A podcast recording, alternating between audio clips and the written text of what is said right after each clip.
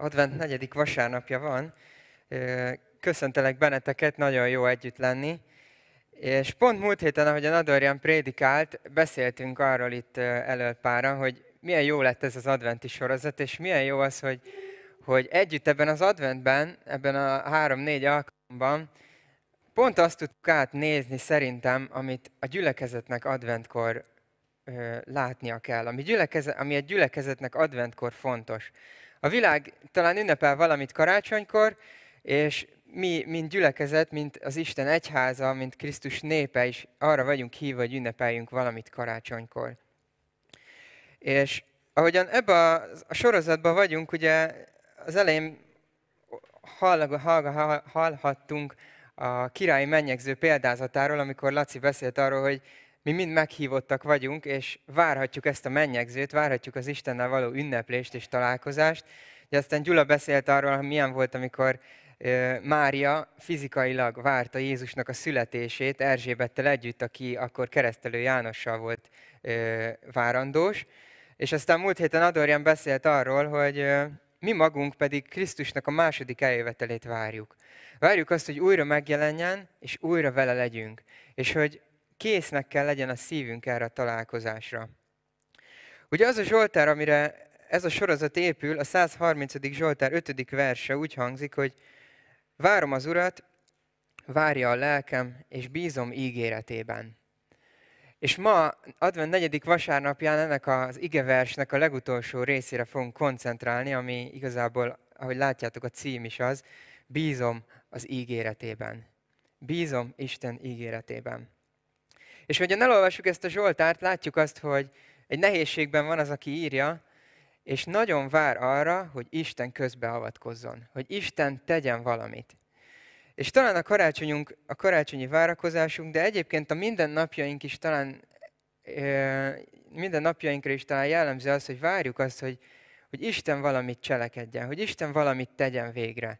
Várom azt, hogy ő mozduljon meg, és bízom abban, hogy tenni is fog valamit.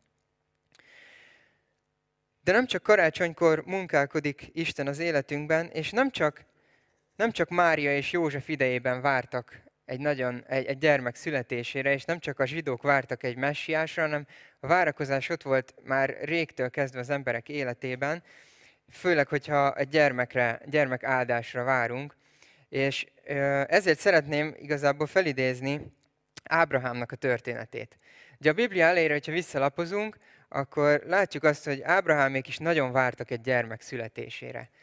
És hát akik vártak már gyermekre, ugye tudják azt, hogy, hogy a gyermek az igazából nem az, nem az ember akaratából születik, nem az ember akaratából fogan, hanem mindig Isten csodája. És, és az ige is erre tanít bennünket, hogy Isten ajándéka a gyermek, és, és nem az emberem múlik, hogy mikor lesz gyermeke. És Ábrahámék még csak a terhességben sem voltak benne, hanem Isten ígérte Ábrahámnak azt, hogy sok nép atyává lesz, hogy nagy nép fog származni tőle.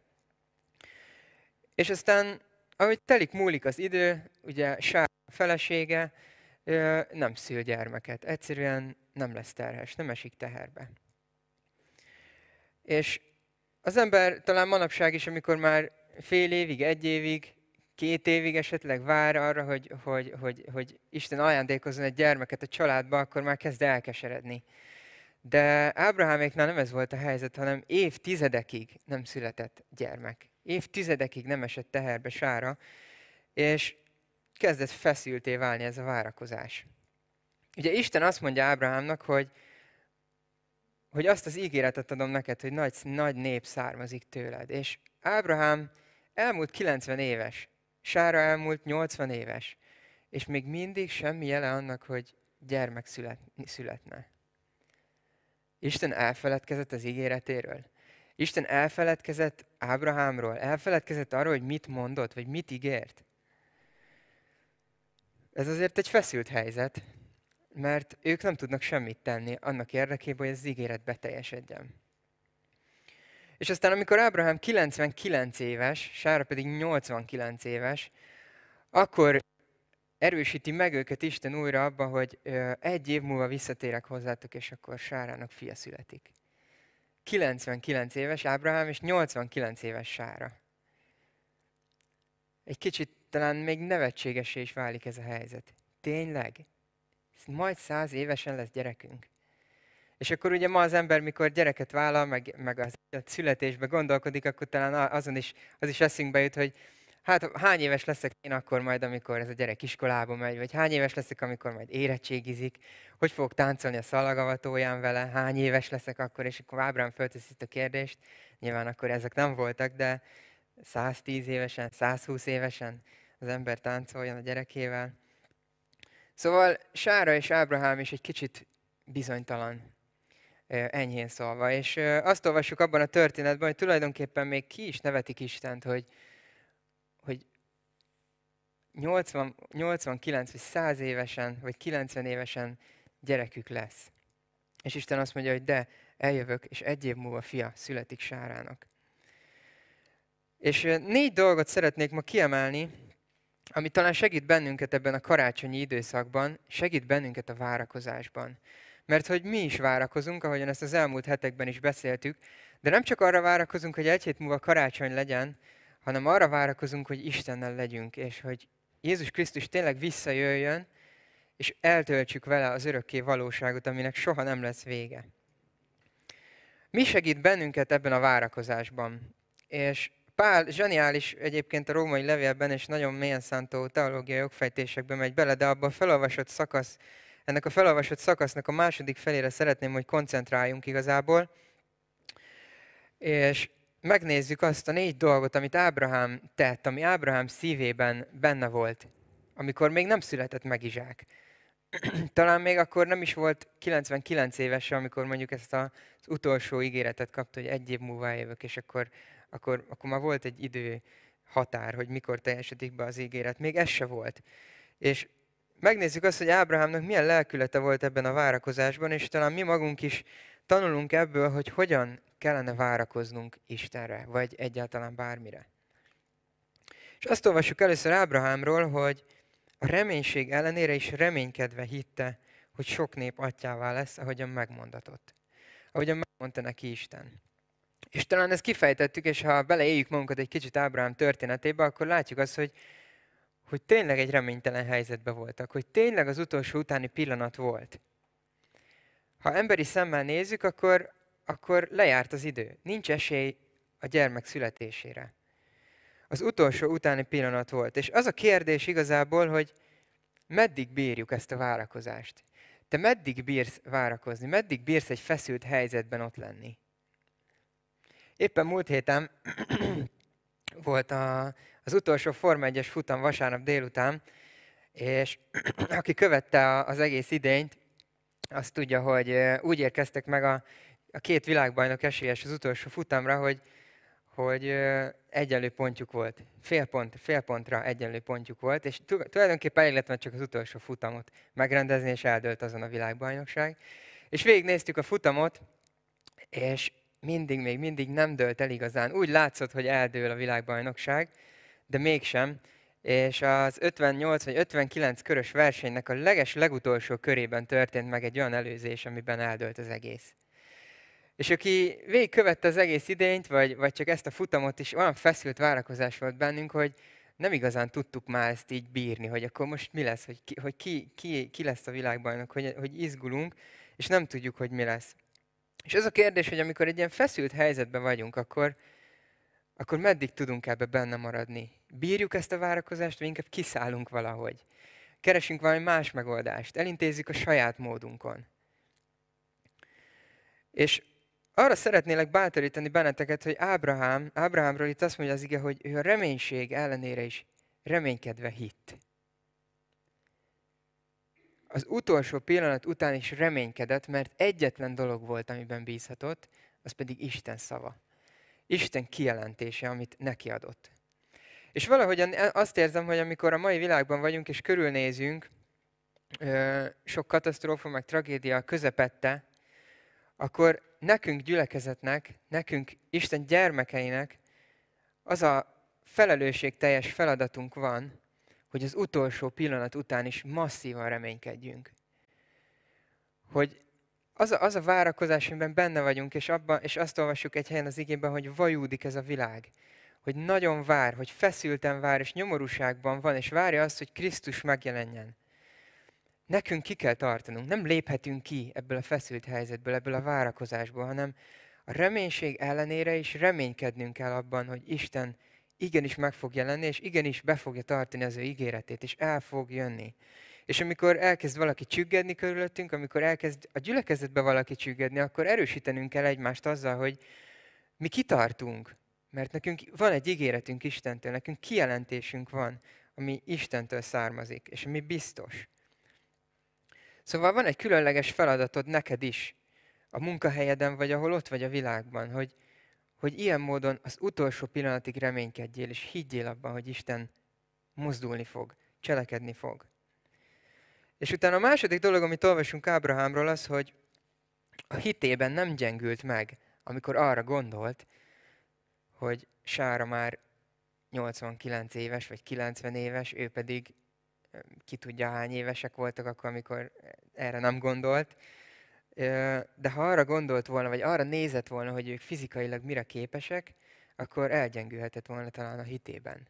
De itt azt olvassuk ebben az igében, hogy mert a hitében nem gyengült meg, amikor arra gondolt, hogy százesztendős lévén elhalt már saját teste, és sára méhe is elhalt.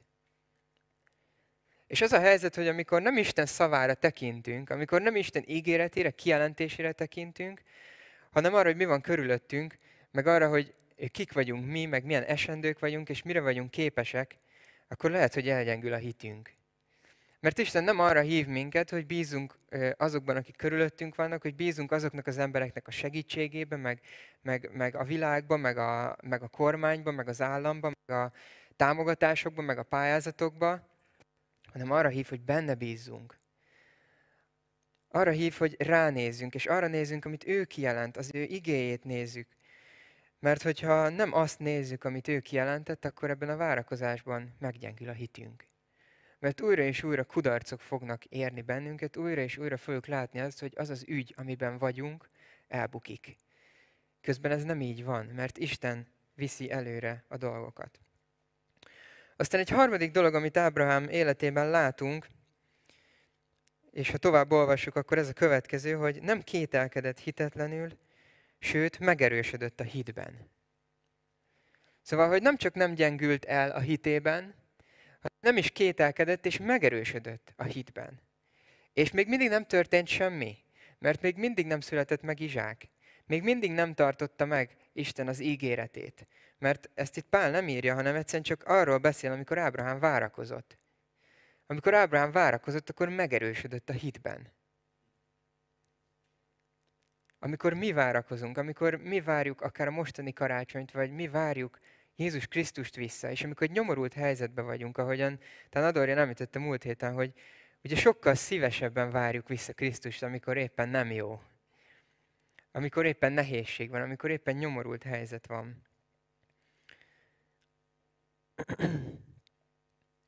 És azt olvassuk Ábrám, hogy megerősödött a hitben.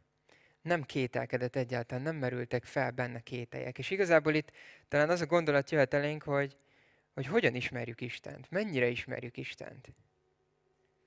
Ha arra gondolunk, hogy lehet ismerni valamit, vagy valakit, vagy, vagy bármit, akkor annak vannak szintjei. Ha valaki azt mondja, hogy én ismerem a focit, akkor lehet, hogy tudja róla, hogy egy sport. De lehet, hogy ezt már nem tudja róla, hogy hányan játszák, vagy mik a pontos szabályai. Én is például lehet, hogy azt mondom, hogy ismerem a focit, de azt nem tudom például, hogy milyen szabálytalanságért milyen büntetést kell adni. Például Marci nagyon jól tudja, mert ő bíró. De ő jobban ismeri a futballt, mint én.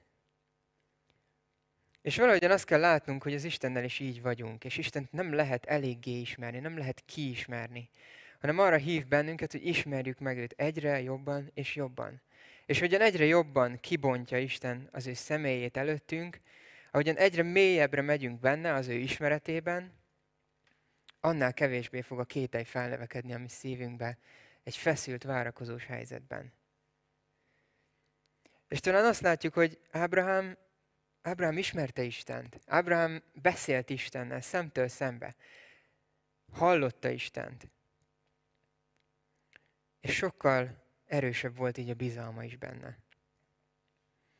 Aztán a negyedik dolog, amit látunk Ábrahámról, ezek után mind, és szintén még a várakozás alatt, hogy dicsőséget is adott Istennek.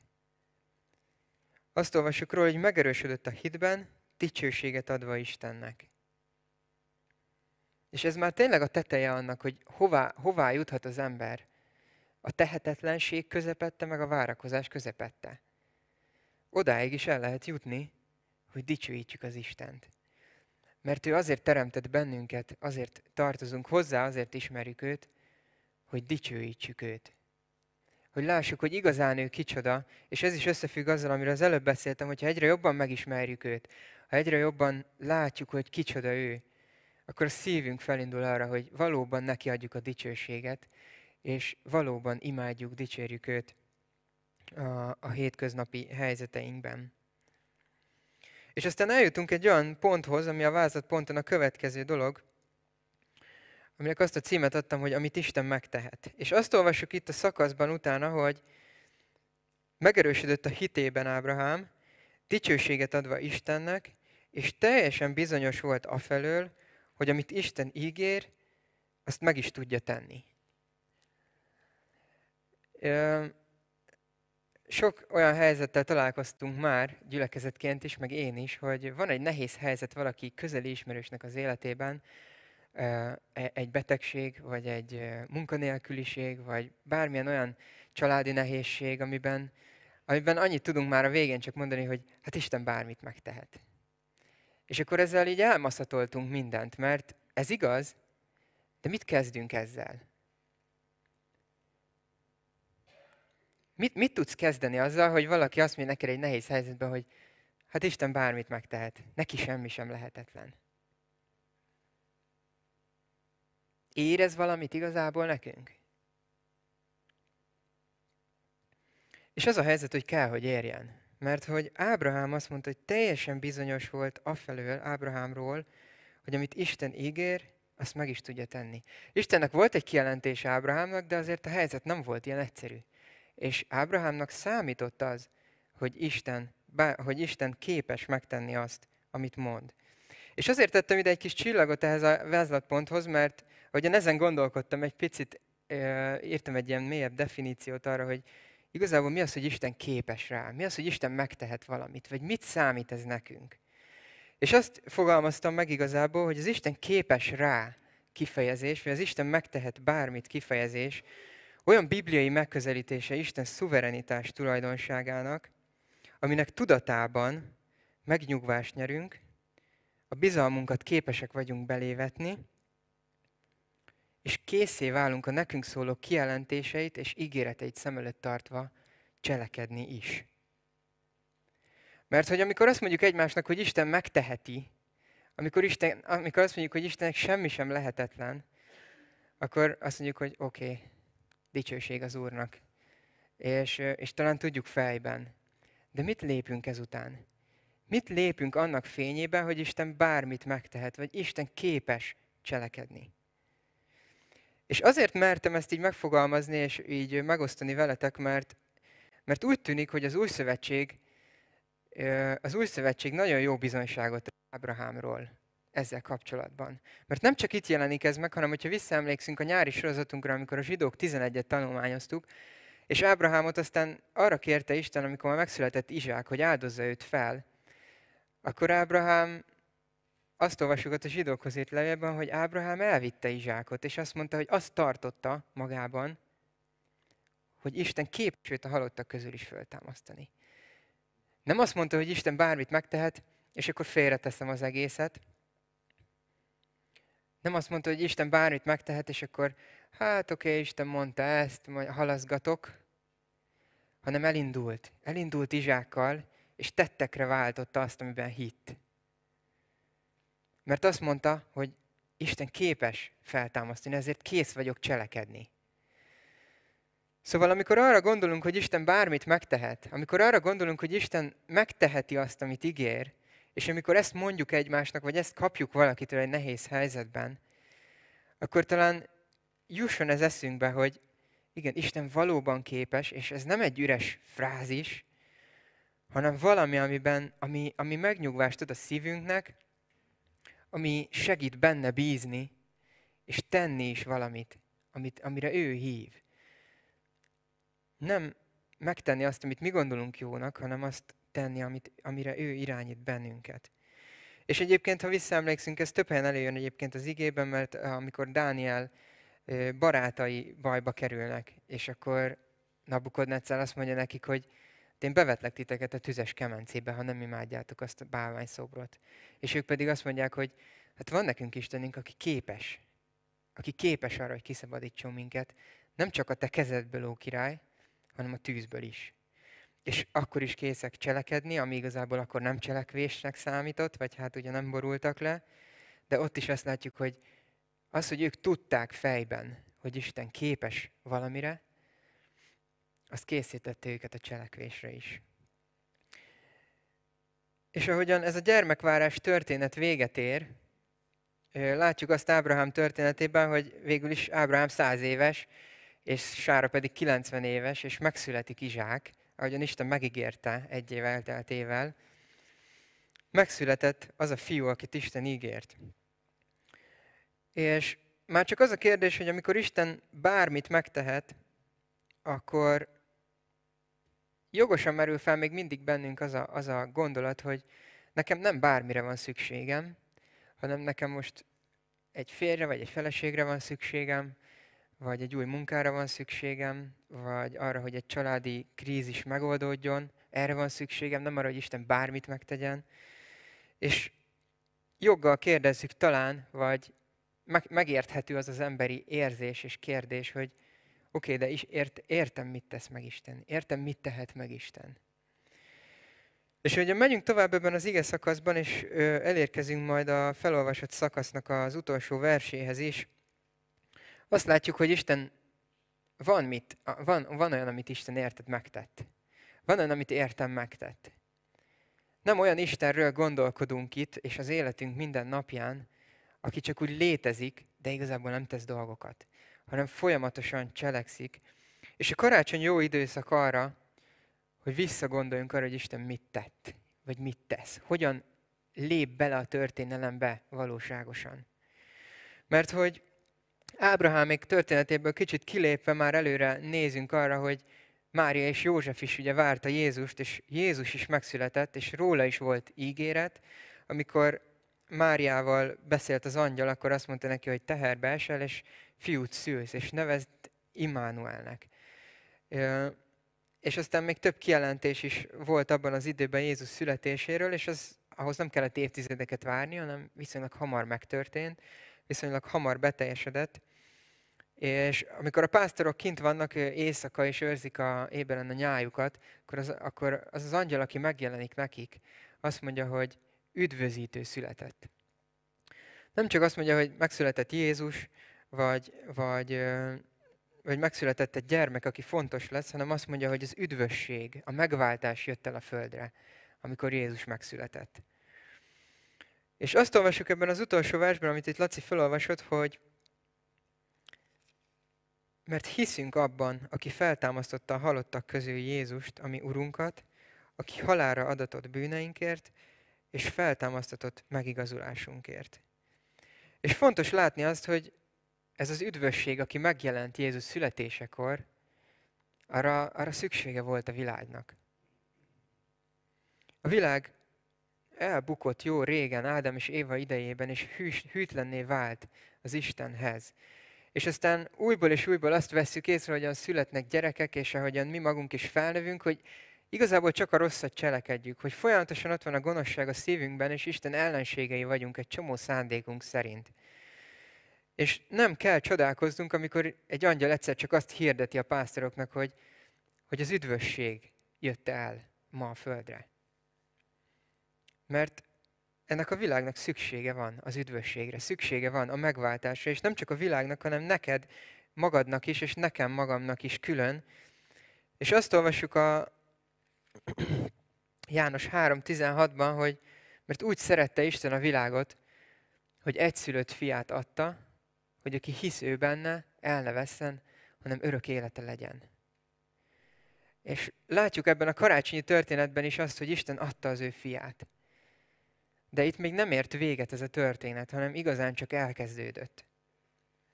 Isten kész volt arra, hogy a világot karácsonykor megajándékozza az ő fiával.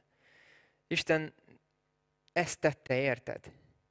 Isten a legnagyobb dolgot tette, érted, amit lehet tenni a teremtett világban, vagy univerzumban.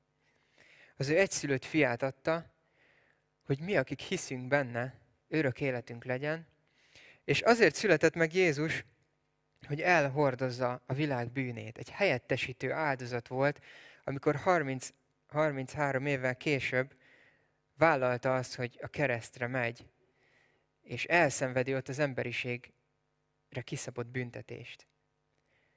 Mind ítélet alatt vagyunk, ítélet alatt születünk, és cselekszünk dolgokat, amik ártanak másoknak, ártanak magunknak, ártanak a közvetlen környezetünknek, és Isten azt mondta, hogy eleget néztem már ezt, elküldöm az én fiamat, hogy valami változást, megváltást hozzon a világ életébe. És Isten az ő fiát adta, aki elhordozta a bűneink büntetését a kereszten, és azt olvastuk itt a római levélben, a, amit az előbb is felolvastam, hogy mi benne hiszünk. Benne hiszünk, mert ő halára adatott a bűneink miatt, ami bűneinkért, viszont Isten feltámasztotta őt a halálból, és örök életet ad nekünk, hogyha hiszünk benne. És az a kérdés, hogy készek vagyunk-e a bizalmunkat ebbe a helyettesítő áldozatba vetni. Készek vagyunk-e nem csak a karácsony és Jézus születésének az ígéretét nézni, hanem azt is, azt az egész váltságművet, ami csak, aminek ez csak a kezdete. Mert Pál azt mondja, hogy mi hiszünk benne, és bízunk benne.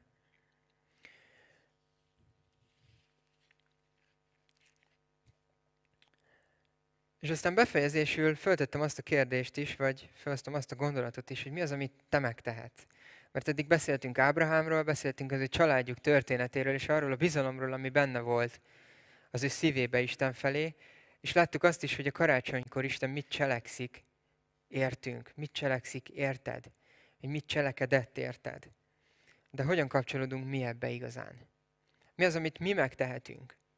És három dolgot hoztam, az Istennel való bizalom és ígéret kapcsán, és nyilván az ígé, ha az ígéretről gondolkodunk, és például Ábraháméknak a gyermekáldásáról, akkor föltetjük azt a kérdést, hogy ez mind szép és jó, de Isten mit ígér nekem? Valamit Isten ígér nekem? És ahhoz, hogy például ezt lássuk, átlapozhatunk a János evangéliumának a 14. fejezetébe, ahol Jézus egy elég határozott ígéretet tesz a jövőre, nem csak a tanítványoknak, hanem igazából mindannyiunknak, akik benne hiszünk.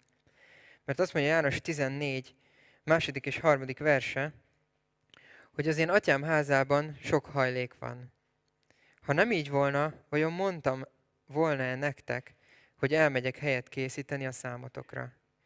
És ha majd elmentem, és helyet készítettem nektek, ismét eljövök, és magam mellé veszlek titeket, hogy ahol én vagyok, ott legyetek ti is.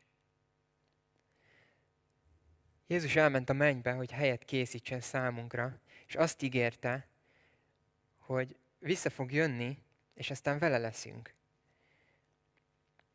Hogyha van olyan ígéret, vagy van olyan, amit akarsz várni, akkor ezt lehet várni. Ebben lehet kitartani. Ahogyan ugye múlt héten is beszéltünk erről, és már ma is említettük azt, hogy Jézus megígérte azt, hogy velünk akarja tölteni az örökké valóságot. Mindannyiunkkal, akik itt vagyunk, és akik belévetjük a bizalmunkat. Elment és helyet készített számunkra. Mindannyiunk számára. És azt akarja, hogy várjuk őt vissza, mert ő ismét eljön, és amikor eljön, akkor vele leszünk. Hogy ahol ő van, ott legyünk mi is. Ez még csak a várakozás része annak, amit mi megtehetünk. Azonban van egy másik felelősségünk is, amíg várakozunk, ezt pedig a Máté evangéliumából olvasjuk, amikor Jézus beszél arról, hogy szintén mi lesz a jövőben. Mert a Máté 24. fejezetében Jézus a tanítványok kíváncsiskodására ad egy választ, hogy mik lesznek az utolsó időkben, mi fognak történni az utolsó időkben, És ott azért azt megemlíti Jézus a 24. fejezet 14. versében, hogy Isten országának ezt az evangéliumát pedig hirdetik majd az egész világon bizonyságul minden népnek, és akkor jön el a vég. Szóval is Jézus azért azt festi elénk, amit egyébként a Gyula is említett egy rövid gondolat erejéig az igényhirdetésének a vége fele, hogy bizony a szolgálatunk az, ami előre viszi ennek az ígéretnek a beteljesedését. Az, hogy minden ember, hogy minden nép hallja az evangéliumot. És ennek a részei vagyunk mi magunk is. Isten arra hív bennünket, hogy, a, hogy az örömhírt, a Krisztusról szóló evangéliumot megosszuk másokkal hogy hallja minden ember, mert akkor jön el a vég. És erre egy egyszerű magyarázat van, hogy ez miért így van. Ez pedig a 2 Péterben olvasjuk, és ez a harmadik dolog, amit mi magunk megtehetünk, vagy ami minket bátorít. Mert hogy ebben a mai világban azért rengeteg minden kecsegtet minket sok dologgal. Ígérgetések vannak, amik nem teljesülnek be, és az ember ígéret tényleg ilyen is és rengeteg dolog pedig próbálja elterelni a mi figyelmünket, akár a karácsony lényegéről is, akár bármi másról, ami Isten szerint fontos lenne az életünkben, vagy éppenséggel megpróbál elbizonytalanítani, hogy tényleg ti vártok valamire, ami, amit Isten fog cselekedni? Hát ez nevetséges. Hol van Isten 2000 éve? És amikor ezek a gondolatok feljönnek bennünk, vagy valaki ezeket fölhozza velünk szemben, akkor gondolhatunk arra az igére, amit itt Péter második levelének a harmadik fejezetében olvasunk, és azt gondolom, hogy ez is cselekvés, cselekvésre és örömre is indít bennünket. A harmadik fejezetnek a nyolcadik és a kilencedik verse úgy hangzik, hogy az az egy azonban ne legyen rejtve előttetek, szeretteim, hogy az Úr előtt egy nap annyi, mint ezer esztendő, és ezer esztendő annyi, mint egy nap. Nem késlekedik az Úr az ígérettel, amint egyesek gondolják, hanem türelmes hozzátok. Mert nem azt akarja, hogy némelyek elvesztenek, hanem azt, hogy mindenki megtérjen. És ez egy nagyon fontos igéje a várakozásunknak. Amikor arra tekintünk, hogy hol van már Isten, amikor egy nehéz helyzetben vagyunk, és nagyon várjuk azt, hogy történjen valami, akkor eszünkbe juthat ez, hogy Isten nem ki akar szúrni velünk, amikor, ké, amikor, amikor várakoztat bennünket. Nem azt akarja, hogy szenvedjünk, hanem azt akarja, hogy mindenki megtérjen. És ez a türelem, ez a késlekedés idézőjelben nem azért van, hogy nekünk rossz legyen, hanem azért, hogy másoknak jó legyen. És ebben is Isten felbuzdíthat és indíthat bennünket arra, hogy igenis beszéljünk arról, hogy karácsonykor mi történt igazából, hogy kiszületett meg karácsonykor, és hogy milyen történet vette a kezdetét karácsonykor. Hogy hogyan ér véget az a megváltás, az a váltság munka, amit Jézus elvégzett a kereszten, mindenkiért ezen a világon, és Isten hívna mindenkit magához akkor ez az, ez az ige is eszünkbe juthat, hogy Isten még azért vár, azért türelmes, hogy mindenki megtérjen. Szóval az a kérdés, hogy bízom-e benne? Bízom-e benne a várakozás idején? Bízom-e benne, amikor feszült a helyzet? Bízom-e az ígéretében, ahogyan ez a Zsoltáros mondja, ugye ennek a sorozatnak a, az alapigéjében? Várja a lelkem az Urat, és bízom az ő ígéretében. És szeretnék most egy kis időt adni, mielőtt imádkozunk közösen, hogy csendességben és imádságban gondolkozzunk el Isten előtt. Arról, hogy valóban bízom-e benne. Mert Isten nem olyan bizalomra hív bennünket, és nem olyan gondolkodásra magáról, hogy hát tudunk Istenről, néha tett dolgokat a Bibliában, de ma már csak egy jó gondolat. Hanem Isten valóban cselekszik. És hogy legyen a szívünk kész arra, hogy amikor arra gondolunk, hogy Isten képes megtenni valamit, akkor ezt meg is fogja tenni. Vagy cselekedni is fog, ahogyan ő bölcsnek látja. Úgyhogy szeretném azt, hogy, hogy megújítsuk kicsit a bizalmunkat Istenben, és tegyük készé a mi szívünket a cselekvésre ennek fényében.